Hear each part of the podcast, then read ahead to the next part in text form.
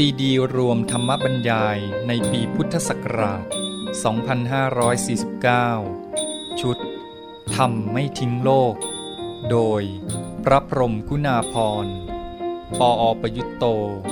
วัดยาณเวศกกวัน ตำบลบางกระทึก อำเภอสามพราน จังหวัดนครปฐม เรื่องที่สี่ถ้าเข็นครกขึ้นเขายังสู้ ก็พอจะฟื้นฟูพุทธศาสนาเมืองไทยได้ ตอนที่หนึ่งบรรยายเมื่อวันที่ 27 กันยายน พุทธศักราช 2549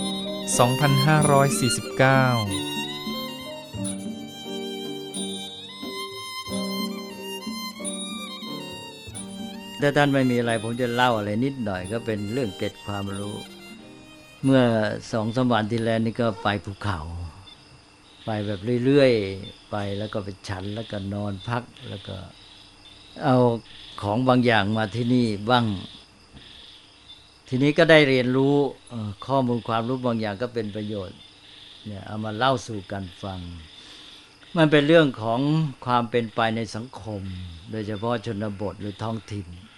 แล้วมันก็หมายถึงสังคมไทยทั้งหมด แล้วมันก็มีความหมายโยงมาถึงธรรมะด้วยนั่นแหละ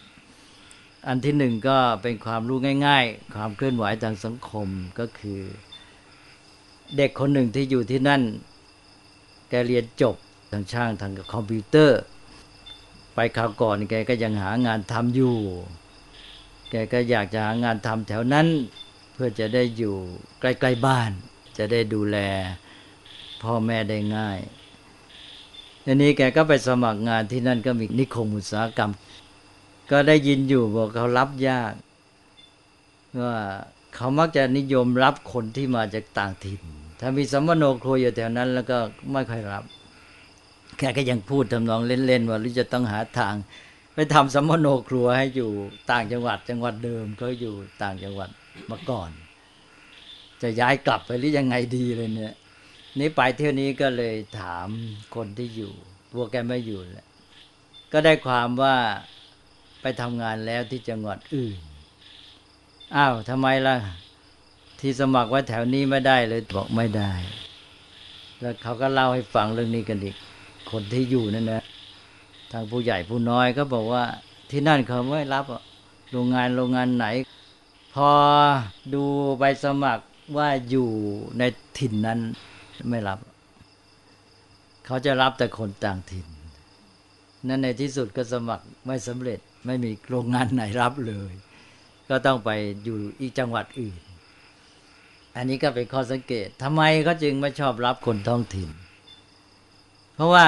หนึ่งคนท้องถิ่นเนี่ย มักจะลางาน ลางานบ่อย แต่สองที่เขากลัวรวมหัวกัน รวมหัวกันก็คล้าย ๆ ว่าสไตร์อะไรพวกนี้เนี่ยเรียกร้องโน่นเรียกร้องนี่ง่าย แต่ถ้ามาจากถิ่นไกล ๆ แล้วก็คล้ายๆอยู่ใต้อานัตของเขามากกว่าอ้าวก็เจ้าถิ่นมันก็มีทางใช่ไหมรวมหัวกันเรียกร้องโน่นนี่เพราะฉะนั้นเขาเห็นในใบสมัครว่าอยู่ถิ่นนั้นแล้วเขาไม่เอา อันนี้เป็นความรู้นะนะเออ นี่แหละ มันก็มีนัยยะที่ให้เรามองไปได้เยอะ สภาพสังคม การเรียกร้องการที่หาทางต่างคนต่างก็เอาเพื่อตัวใช่ไหมทางผู้สมัครก็ต้องการงานที่จะหาเงินหาทองอะไรก็แล้วแต่อาชีพ ส่วนโรงงานเขาก็ต้องรักษาผลประโยชน์ของเขา เขาก็มีประสบการณ์เขาก็เอามารวบรวมประมวลดูว่าทำไง เขาจะรักษาผลประโยชน์ของเขาได้ดีคล้ายๆสังคมนี้มันก็ชิงกัน จะเรียกว่าชิงว่าชิงพลิบก็ได้ ในแง่ว่าใครจะรักษาผลประโยชน์ของตัวได้ทางไหนดีกว่ากัน นี่ก็เป็นจุดหนึ่งที่น่าสังเกตอ้าวก็ผ่านไป นี่สองสิ่งที่แปลกไปก็คือที่ภูเขาเนี่ยมันเป็นทางที่ต้องแยกจากทางหลวงเข้าไป เพราะอยู่บนเขาเล็ก ๆ เรียกว่าจมูกเขา แต่ก่อนผมไม่เคยได้ยินมือนกันว่าคำว่าจมูกเขาเพิ่งไปที่นั่นแล้วก็บอกว่าไอ้ที่ตั้งที่โยมไปทำถวายเนี่ย เป็นจมูกเขา จมูกเขาก็คือส่วนที่ยื่นมาจากตัวเขามันคงเหมือนจมูก เขาเรียกจมูกเขา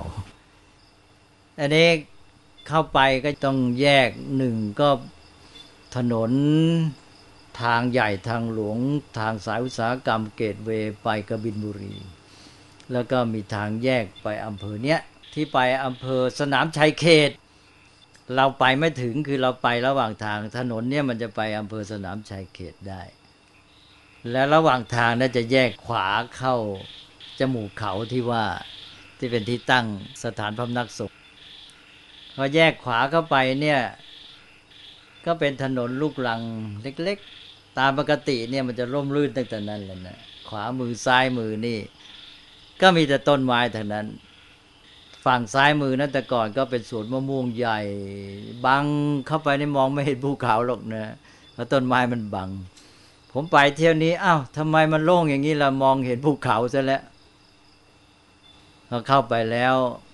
คนที่นั่นก็เล่าให้ฟัง บอกว่าตอนนี้ เจ้าของที่แถวนั้นเขาไม่เอาแล้วมะม่วง คือที่จริงเขาก็ปล่อยมันอย่างเงี้ย นานและหลายปีแล้ว มะม่วงมันก็งามนะลูกโลกมันก็ดก แต่เขาไม่เอาใจใส่อันนี้ตอนนี้เขาจะหารายได้ใหม่ จากการทำเป็นไร่มันสำปะหลัง เพราะฉะนั้นก็ได้ตัดต้นมะม่วงหมดเลยดังนั้นสวนมะม่วงที่อยู่เชิงเขาตั้งแต่ทางเข้าไปเนี่ยนะไปถึงเขาเนี่ยยี่สิบสามไร่โดยประมาณ หมดแล้ว แล้วต่อไปไม่ช้านี้ก็รถไถก็จะมาเกรด เพื่อจะทำไร่มันสำปะหลัง เพราะนั้นต่อไปนี้ก็กรงนี้ก็จะไม่ร่มรื่นแล้วเพราะนั้นท่านท่านไปคราวนี้ก็เปลี่ยนหมดแล้วนะก็จะไปร่มรื่นเอาตอนที่จะถึงเชิงเขาแล้วพ้นเขตให้สวนมะม่วงเขาไป ผมไปคราวนี้เขาตัดต้นมะม่วงเสร็จ แต่ว่าไอ้ต้นไม้เล็ก ๆน้อยๆมันยังอยู่ เพราะเขายังไม่ได้มาเกรดที่ ทีนี้ต่อไปนี่เขามาเกรดที่ แล้วเขาก็จะลงมันสำปะหลัง คราวนี้แล้วก็ลงแล้วนะความร่มรื่นก็จะน้อยลงไป ยังไม่พอเท่านั้นคนที่อยู่นั่นบอกเนี่ยทางฝั่งขวาก็เหมือนกัน เขาก็เตรียมแล้วสวนมะม่วงตรงนั้นก็เยอะฝั่งขวาก็เยอะเหมือนกัน ก็จะเป็นเช่นเดียวกัน เขาก็จะเปลี่ยนให้คนเช่าทำไร่มันสำปะหลังหมด เพราะนั้นต่อไปคนแถวนั้นก็ลง ก็เหลือแต่บนเขาเท่านั้นเลยฮะอันนี้ก็อันหนึ่งเป็นความเปลี่ยนแปลงยี่สิบสามไร่ก็ไม่น้อยเหมือนกันใช่ไหมแล้วฝั่งขวาอีกเท่าไหร่ไม่รู้เลยเนี่ยความร่มรื่นจะน้อยลงไป ที่จริงบนเขานั่นก็แต่ก่อนมันก็จะหมด คนก็ตัดไม้เผาถ่าน แล้วก็ตอนหลังญาติโยมก็ขอร้องเขาก็เลิกเลิกตัดไม้เผาถ่าน ก็ต้นไม้ก็ใหญ่ขึ้นใหญ่ขึ้น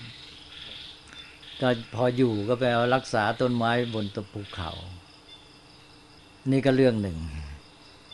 และอีกเรื่องหนึ่งก็คือ ที่ปากทางที่ถนนแยกเข้าไปนะ่ะถนนอุตสาหกรรม เขาเรียกหัวเขา ก็มีวัดหนึ่งอยู่แต่เดิมมา วัดนี้ก็เป็นวัดในชนบทก็มีพระน้อย เมื่อถอยหลังไปสักสิบกว่าปีตอนที่เราไปกันใหม่ ๆ โยมไปสร้างสถานบำนักสงฆ์นี่มันก็ปีสามสองก็สิบเจ็ดปีแหละตอนนั้นน่ะเป็นระยะที่มีอาจารย์องค์หนึ่งมีชื่อเสียงมาก ชื่ออาจารย์ส้วน ท่านมีชื่อในทางขลังเรื่องประหลัดขิก รู้จักไหมประหลัดขิกมีชื่อเสียงลือลั่นเลยท่านอยู่ที่อื่นแหละแต่ว่าสมภารที่วัดกงหัวเขาเนี่ย เป็นเพื่อนกับท่าน เพราะฉะนั้นท่านก็จะหลบมาพักที่วัดที่เนี่ยประจำนักการเมืองสอสอมาเป็นเคยเป็นรัฐมนตรีก็ไปหาท่านขึ้นต่ออาจารย์ส่วน ดาราก็พากันไปขึ้น อาจารย์ส่วนไปหาประหลัดขิก ดาราผู้หญิงนะก็มาคุยกันสนุกไปเลย ตัวมีประหลัดขิกเอามาทัดผมบนศีรษะอะไรเนี่ย เรื่องเป็นโชคลาภ เนี่ยเรื่องของขลัง นี้ต่อมาอาจารย์ส้วนท่านก็มรณภาพไป ต่อมาสมภารที่นั่นก็มรณภาพไป วัดนี้ก็ไม่มีพระที่มีชื่อเสียง หาพระอยู่ก็ยาก คนจะเข้าวัดก็แทบไม่มี หาพระอยู่ก็แทบไม่ได้ พระเจ้าคณะก็ส่งพระมาอยู่บ้างอะไร ก็อยู่กันไป ไม่ค่อยจะมีคนเข้า ไปเที่ยวนี้มีการเปลี่ยนแปลงครั้งใหญ่เลย บอกว่าข้าวพรรษานี้มีพระหมอดูมาอยู่องค์หนึ่งปรากฏว่าวัดนี้เปลี่ยนสภาพตรงข้ามเลย ตอนนี้คนมาเข้าวัดกันแน่นหนาต้อนรับไม่ไหว คนมาดูดูไม่ทันต้องมาเข้าชื่อ หมายความว่ามาเซ็นชื่อบอกไว้ แล้วค่อยนัดถึงขนาดนี้แล้ว เออ ผลจากการมีพระหมอดูคราวนี้วัดตั้งตัวได้เลย อันนี้เป็นความรู้ที่เอามาถวายให้คบคิดกันว่ายังไง แล้วท่านจะว่าไง เออ เคยพูดบอกว่า เวลานี้นะ พระให้ทำนี่ ไม่มีใครมาฟังแต่ถ้าให้หวยแล้วมาเต็มเลย จริงไม่จริง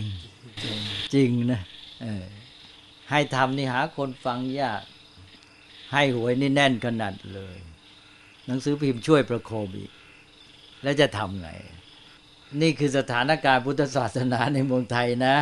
นี่สภาพที่เป็นจริง และอันนี้มันเป็นพุทธศาสนาไหมที่พระให้เนี่ย เป็นไหมครับอะไรจะทำไงถ้าไม่เป็นแล้วก็หมายความว่าสิ่งที่จะอยู่ได้คือสิ่งที่ไม่ใช่พุทธศาสนา ใช่ไหม พุทธศาสนานี่อยู่ได้ยาก เอ๊ะมันก็เท่ากับบอกในตัวอย่างนี้หรือเปล่า ท่านท่านคิดสิเป็นสัญญาณบอกไหมว่าพุทธศาสนาอยู่ได้ยาก สิ่งที่จะอยู่ก็คือสิ่งที่ไม่ใช่พุทธศาสนา จะว่ายังไง มีข้อที่ต้องคิดเยอะนะ มันหมายถึงสภาพสังคมไทยเองด้วย อย่างที่บางคนก็บอกว่า พุทธศาสนาเนี่ยต่อไปหมดจากเมืองไทยเราจะไปอยู่ในประเทศฝรั่งตะวันตก เพราะพวกนั้นก็สนใจธรรมะ แต่เมืองไทยเราไม่สนใจเรื่องธรรมะ สนใจแต่เรื่องลาบเรื่องศิลศาสตร์ ให้วิเคราะห์กันนะ่ะคือไม่วิเคราะห์แบบชอบใจไม่ชอบใจนะ วิเคราะห์เชิงความรู้เชิงปัญญา เป็นข้อที่น่าพิจารณามากนะมันเป็นไปได้ไหมถ้าเป็นแบบนี้ เนี่ยวัดนี้คนไม่เอาเรื่องแล้ว จะไม่มีใครเข้าวัดแหละพอมีพระหมอดูมาอยู่องค์เขานี่แน่นขนาดเลย รับไม่ไหวแล้วแล้วจะว่าไง ฝากให้ช่วยกันคิดแต่แล้วคนไทยเลยเนะ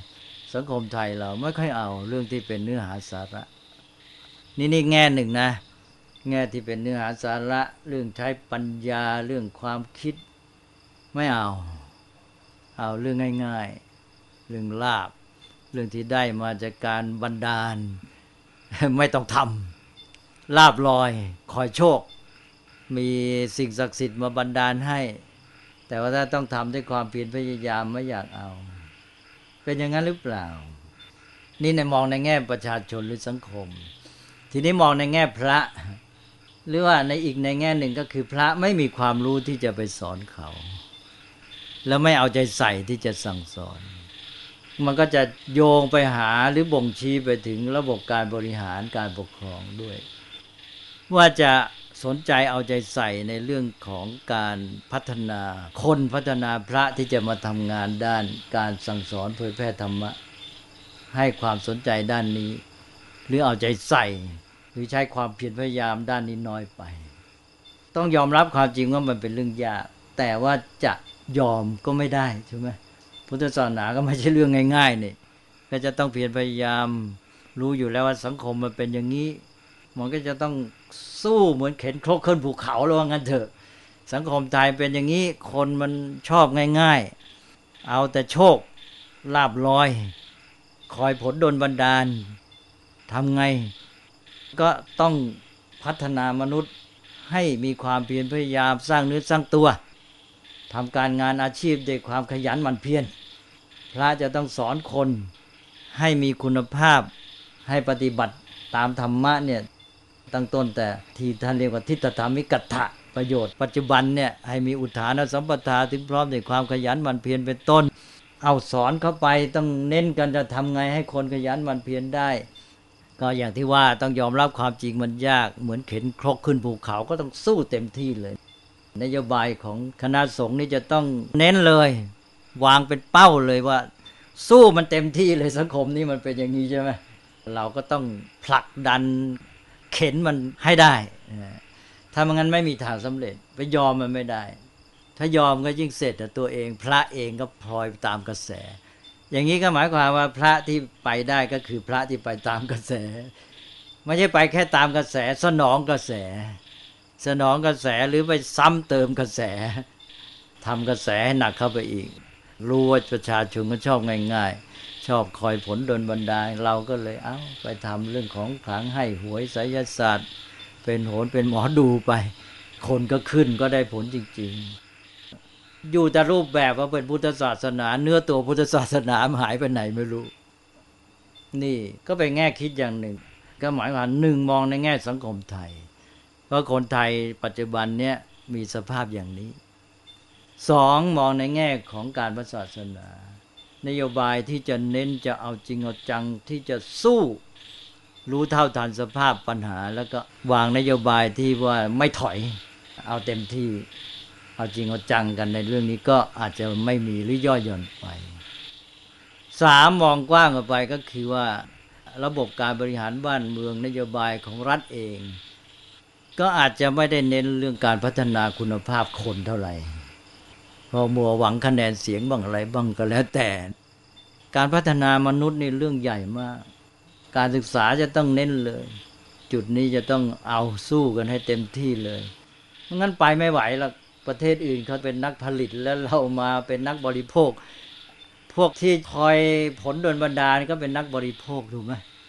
คอยซื้อไงไม่ชอบผลิต ไม่ชอบสร้างทำไม่เป็น ไม่ขยันทำอันนี้ก็แพ้ประเทศนักผลิตก็สิประเทศผลิตเขาก็ทำมาขายให้เรา เราก็ได้แต่หาเงินมาซื้อ หาเงินในทางถูกต้องชอบทำไม่ได้ก็หาในทางไม่ดี อย่างน้อยก็เสี่ยงโชค หวังจากการพนันบ้างหวังจากหวยหวังจากอะไรก็ไม่รู้แหละเนี่ยไอ้ที่มันง่ายๆไม่ต้องทำแล้วดีที่สุดนี่อย่างนี้มันก็บนเวียนกันอยู่นี่แหละ ปัจจัยาการหรือปฏิจจสมบัติก็เป็นไปในทางลบในทางเสื่อม แล้วก็เป็นเรื่องที่น่ามองต่อไปนะ มันมองไปถึงหลักการของประชาธิปไตยอะไรต่างๆด้วยกำลังมองในเรื่องเสรีภาพในสังคมไทยเราเนี่ยหรือสังคมปัจจุบันกว้างๆให้พิจารณาคำว่าเสรีภาพนี่ เวลานี้คนมีเสรีภาพในการหลอกลวงมากด้วย จริงหรือเปล่า เสรีภาพในการหลอกลวง ถ้าพูดให้แคบเข้ามาก็เสรีภาพในการพูดเท็จเอการพูดเท็จการหลอกลวงนี่ควรจะมีเสรีภาพไหมให้ช่วยกันพิจารณา แล้วก็ไปไปมาแม้แต่ความใจกว้างคำว่าความใจกว้างก็คือว่า จะเท็จจะจริงก็ใจกว้าง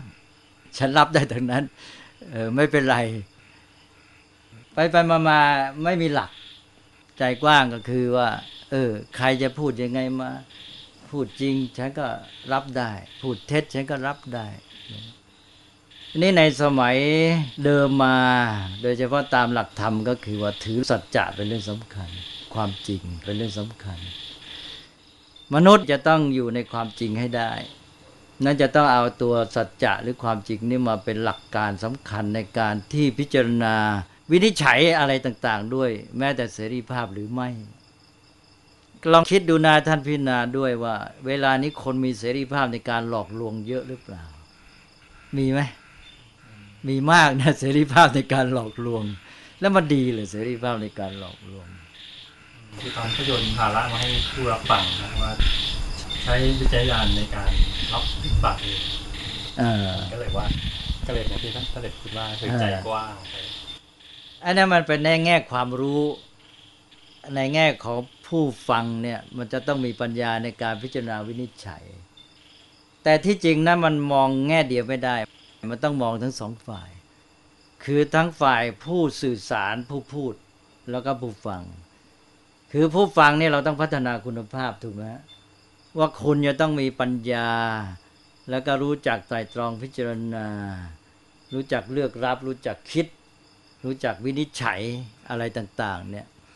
คิดได้คิดเป็นวินิจฉัยได้แยกแยะวิเคราะห์ได้ผลดี วิเคราะห์วิจัยวินิจฉัยได้ดีว่างั้นเถอะฝ่ายผู้ฟังหรือคนทั่วไปนี่แหละ ที่รับข่าวสารข้อมูล ก็ต้องมีความสามารถนี้ แต่ในเวลาเดียวกันก็ต้องไปดูฝ่ายผู้ที่เผยแพร่ข่าวสารข้อมูลด้วยนะ ไม่ใช่ว่าให้เป็นเรื่องของผู้ฟังฝ่ายเดียว ฝ่ายผู้เผยแพร่จะให้ข่าวสารข้อมูลเท็จหลอกลวงยังไงก็ได้ มันก็ไม่ถูกเหมือนกันนี่มันต้องทั้งสองฝ่ายซึ่งกันและกันความจริงเขาก็มีการพูดเท็จ แม้แต่พระเนี่ยไปเที่ยวทำอะไรที่มันไม่เหมาะสมไปให้หวยอะไรต่าง ๆ นี่มันเขาเข้าขายหลอกลวงประชาชนนะถูกไหมแต่ทีนี้ว่าเราเนี่ยได้เอาใจใส่กันแค่ไหน แล้วก็เกณฑ์มันเพียงพอไหม แล้วมีความชัดหรือเปล่า หนึ่งแม้แต่เกณฑ์ที่มีอยู่อย่างเรื่องของการหลอกลวงประชาชน ได้เอาใจใส่จริงอย่างหรือเปล่าสังคมนี้ถ้าเป็นสังคมที่จะพัฒนาปัญญาจะต้องเอาใจใส่ ให้ความสำคัญเรื่องนี้ แต่สังคมนี้ไม่เอาใจใส่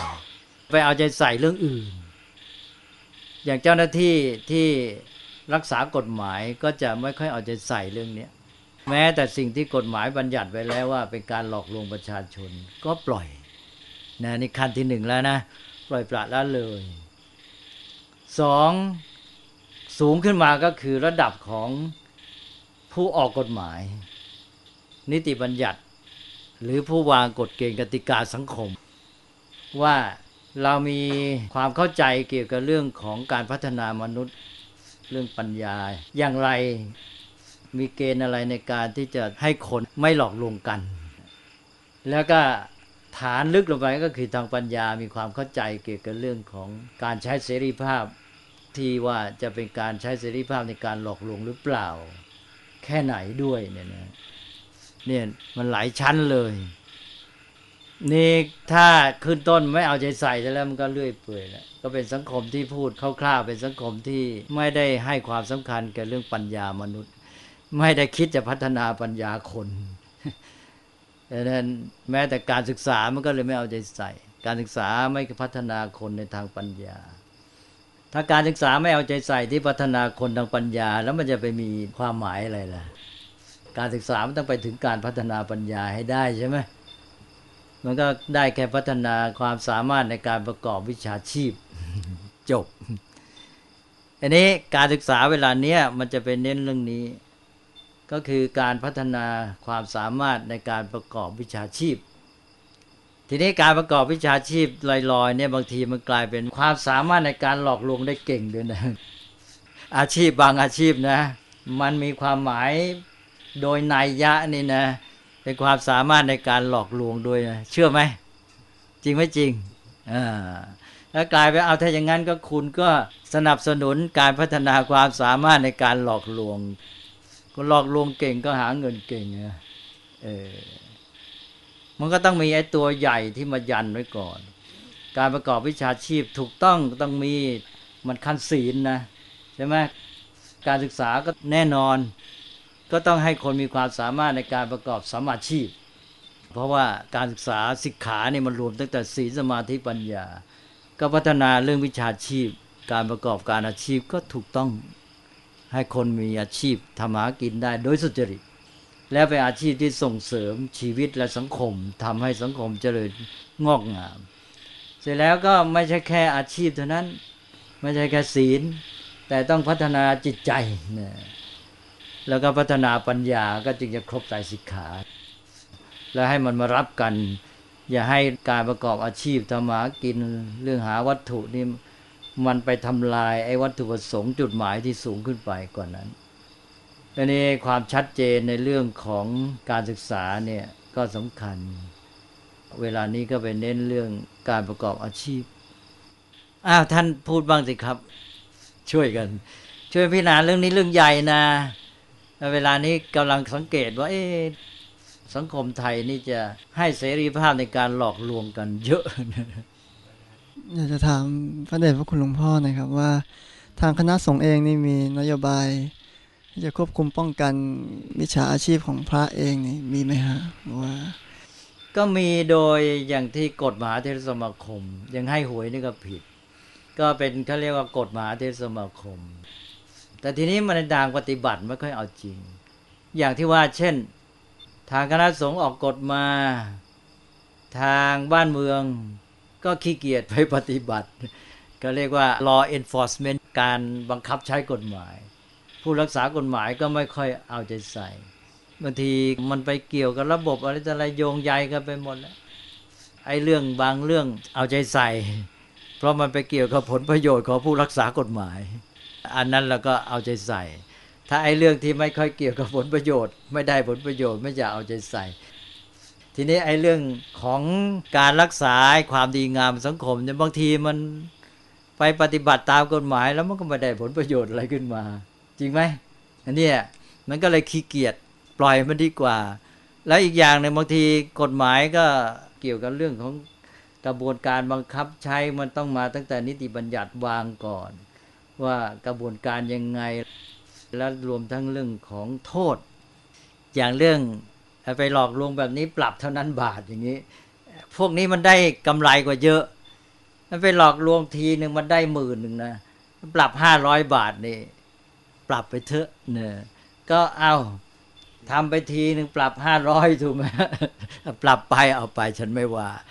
ฉันก็ไปทำใหม่หลอกได้อีกห้าพันไม่ต้องหมื่นหรอกก็พอใช่ไหมก็ปรับห้าร้อยแล้วก็หลอกได้ห้าพันแล้วจะไปได้ผลไหม ก็ไม่มีความหมายอะไรถูกไหมก็นี่ก็เป็นปัญหาอันหนึ่ง หรือยังแต่งตัวเรียนแบบพระอย่างเงี้ยก็ปรับไปสิก็ไม่ได้ประโยชน์อะไรอย่างที่ชัยภูมิก็มีหมู่บ้านหนึ่งเป็นหมู่บ้านพระปลอม เคยได้ยินไหมอ้าวท่านไม่ได้ยินเหรอหมู่บ้านพระปลอมนี่คือว่า หมู่บ้านนี้นะเขาเป็นกันเรียกว่าแทบทั้งหมู่บ้านแหละคือเรียกว่าทั้งหมู่บ้านก็ได้ เวลาหน้าแล้งฝนฝนหมดแล้วอะไรเนี่ยเขาก็จะเข้ากรุงเทพแต่งตัวเป็นพระ ผู้หญิงก็แต่งขาวเป็นแม่ชี โกนหัวหมดทั้งหญิงทั้งชาย ก็เข้ามาแล้วก็มามีจุดรวมตัวกันอยู่แห่งหนึ่ง แล้วเวลาเช้าก็มีรถกระบะนำไปวางเป็นจุดจุดจุดจุดจุดตรงนี้จุดนี้กี่คนกี่คนกี่คน แล้วพวกผู้หญิงก็ออกอาจจะเป็นว่ามีถังผ้าป่า ก็เอาถังไปวางตามร้าน พวกที่แต่งเป็นพระก็ไปบินตบาทบ้างอะไรบ้างกันแล้วแต่หาทางให้ได้ผลประโยชน์มา แล้วพวกไปวางถังผ้าป่าไปวางไว้แล้วก็ต่อมาก็ไปเก็บมาอะไรเงี้ยก็ได้รายได้ดี พอถึงฤดูที่ฝนมาอะไรก็กลับไปท้องถิ่นไปถึงแล้วก็ซักผ้าจีวร ผ้าขาวอะไรต่ออะไรตากกระตาระเบียบ คนที่ไปจากถิ่นอื่นไปก็โอ้หมู่บ้านนี้ตากผ้าเหลืองกันเต็มไปหมดตามระเบียงเขาก็อยู่กันมาอย่างเงี้ย เออ มันก็เป็นไปได้นะเมืองไทยเรา เป็นหมู่บ้านพระปลอม คนไทยเราก็ใจบุญนี่แหละทำทานเก่งนักเขามาบิณฑบาตก็ตักบาตรให้ พวกนี้ก็หลอกลวงสบายสิใช่ไหมมันได้รายได้ดี แล้วคนก็ไม่ไปเอาใจใส่ไม่ไปกวดขัน สังผ้าป่าก็ไปวางไว้ถึงเวลาก็ไปเอาก็ได้ เพราะว่าคนก็ไม่คิดอะไรมาก เออ เห็นมีถังผ้าป่าก็เอาไปทำบุญ บริจาคติดเนียงผ้าป่าด้วยอะไรเนี่ยก็เป็นกันอย่างเงี้ยถ้าไม่ใช่พวกเป็นแบบมากันอย่างนี้ ก็มีรถแต่งตัวเป็นพระพระจริงหรือพระปลอมก็ไม่รู้เอาลูกกลมๆมาเป็นลูกนิมิต ใส่รถกระบะแล้วปิดทองเป็นตัวอย่าง แล้วก็อ้าวมี เครื่องขยายเสียง ติดรถมาก็ไปเรื่อยพูดโฆษณาไป จะปิดทองลูกนิมิตอะไรต่อะไรได้บุญได้กุศลอย่างนั้นอย่างนั้นไปสวรรค์อย่างงนอย่างนี้เนี่ยอ้าวไปหมู่บ้านนั้นไปชุมชนนี้ไปตลาดนั้นก็ให้คนบริจาคไปแล้วก็รวบรวมเงินไปไปไปไม่รู้ไปไหนจริงไม่จริงไม่รู้ เนี่ยเป็นอย่างเงี้ยเออเนี่ยสังคมของเรา มันก็เลยค่อยๆเสื่อมลงไปแบบนี้ ก็เป็นเรื่องที่น่ากลัวเหมือนกัน ก็ทำกันไป บ้านเมืองก็เอาเป็นจริงเป็นจังกันเป็นครั้งเป็นคราว แล้วเดี๋ยวก็ปล่อยเรื่อยกันไปเกิดสังคมที่สบายๆคล้ายๆอย่างนั้นนะเหมือนอย่างการลดควันดำตอนแรกก็เอาจริงเอาจังจับกันใหญ่ใช่ไหมพอไปสักพักก็เลื่อยเปื่อยแล้วไปปล่อยอะไรเงี้ยท่านจิตปุญโยว่าไงเออหนึ่งชั่วโมงแล้ว หมดเวลาอีกแล้ววันนี้คุยกันเรื่องเรื่อยเปื่อยก็อยากจะฝากให้ช่วยกันคิดอะให้เห็นปัญหาบ้างคือคุยธรรมะมันต้องโยงมาถึงชีวิตจริง แล้วก็มองในแง่ของประโยชน์ส่วนรวมทางสังคมเลยด้วยที่ต้องช่วยกันแก้ไขเพื่อให้ธรรมะมันดำรงอยู่ แล้วก็แพร่กระจายขยายไป เพราะท่านก็บอกแล้วว่า ให้ธรรมะดำรงอยู่พระศาสนาดำรงอยู่เพื่อประโยชน์เกื้อกูลและความสุขแก่พระหุชน เพื่อเมตตาการุณกับชาวโลก แล้วถ้าเป็นงี้มันจะเป็นยังไง เมตตาการุณโดยการให้หวยดีไหมเหรอเงินดีไหมครับ ก็เมตตาไหมอะก็เมตตานี่นะให้หวยนี่แกจะได้สบายใจจะไม่ไปแทงเอาบางทีพระไม่ได้เจตนาจะให้โยมไปตีความเอาเองเนี่ย ตอนไปบินธบาตท่านมาโนดเขาใบที่ตรวจสุขภาพฟันมาให้เขาตีไอตัวเลขวันที่เขาเอาไปแทนหัวใช่ก็อย่างนี้แหละ ตอนเช้าโยมเขาก็บอกเอ้าใส่บาตรกันนะ จะได้รวยๆได้ถูกหวยใส่ใส่มากรวยมากก็อย่างนี้แหละ คือคนไทยกลายเป็นนิสัยไปสะท้อนใจเขาใส่พวกเขาอยากถูกหวยอะไรเงี้ยไม่ได้ใส่เพื่อบุญศาสนา ครับ ก็นี่แหละก็เป็นตัวตัวสติพระเนี่ยเราจะไปมัวท้อใจอะไรไม่ได้ทั้งนั้น ก็คือทำให้เราต้องตระหนักรู้เท่าทานความเป็นจริง เราจะรู้ว่าสภาพสังคมเป็นอย่างนี้เราทำไงจะได้ระวังตัวหนึ่งระวังตัวอย่าถลำจะไปฉวยโอกาสหาผลประโยชน์จากประชาชนเหล่านั้นไม่ใช่ว่าเออพอเขาเอาอย่างนี้ดีแล้วได้โอกาสก็เลยเอาเลยหาลาบจากเขานี่ใช่ไหมนี่นี่เนี่ย พวกฉวยโอกาสแบบนี้มีอยู่ ได้ทีเลย เพราะคนเป็นอย่างนี้หนึ่งก็คือไม่ฉวยโอกาสในทางที่เป็นอะธรรมไม่ถูกต้องสองก็ได้มาคิดเอาจริงเอาจังว่าทำไงเราจะแก้ไขปัญหานี้ ได้เห็นปัญหาแล้ว มันฟ้องชัดๆเมื่อหลายปีมาแล้วกันเนี่ย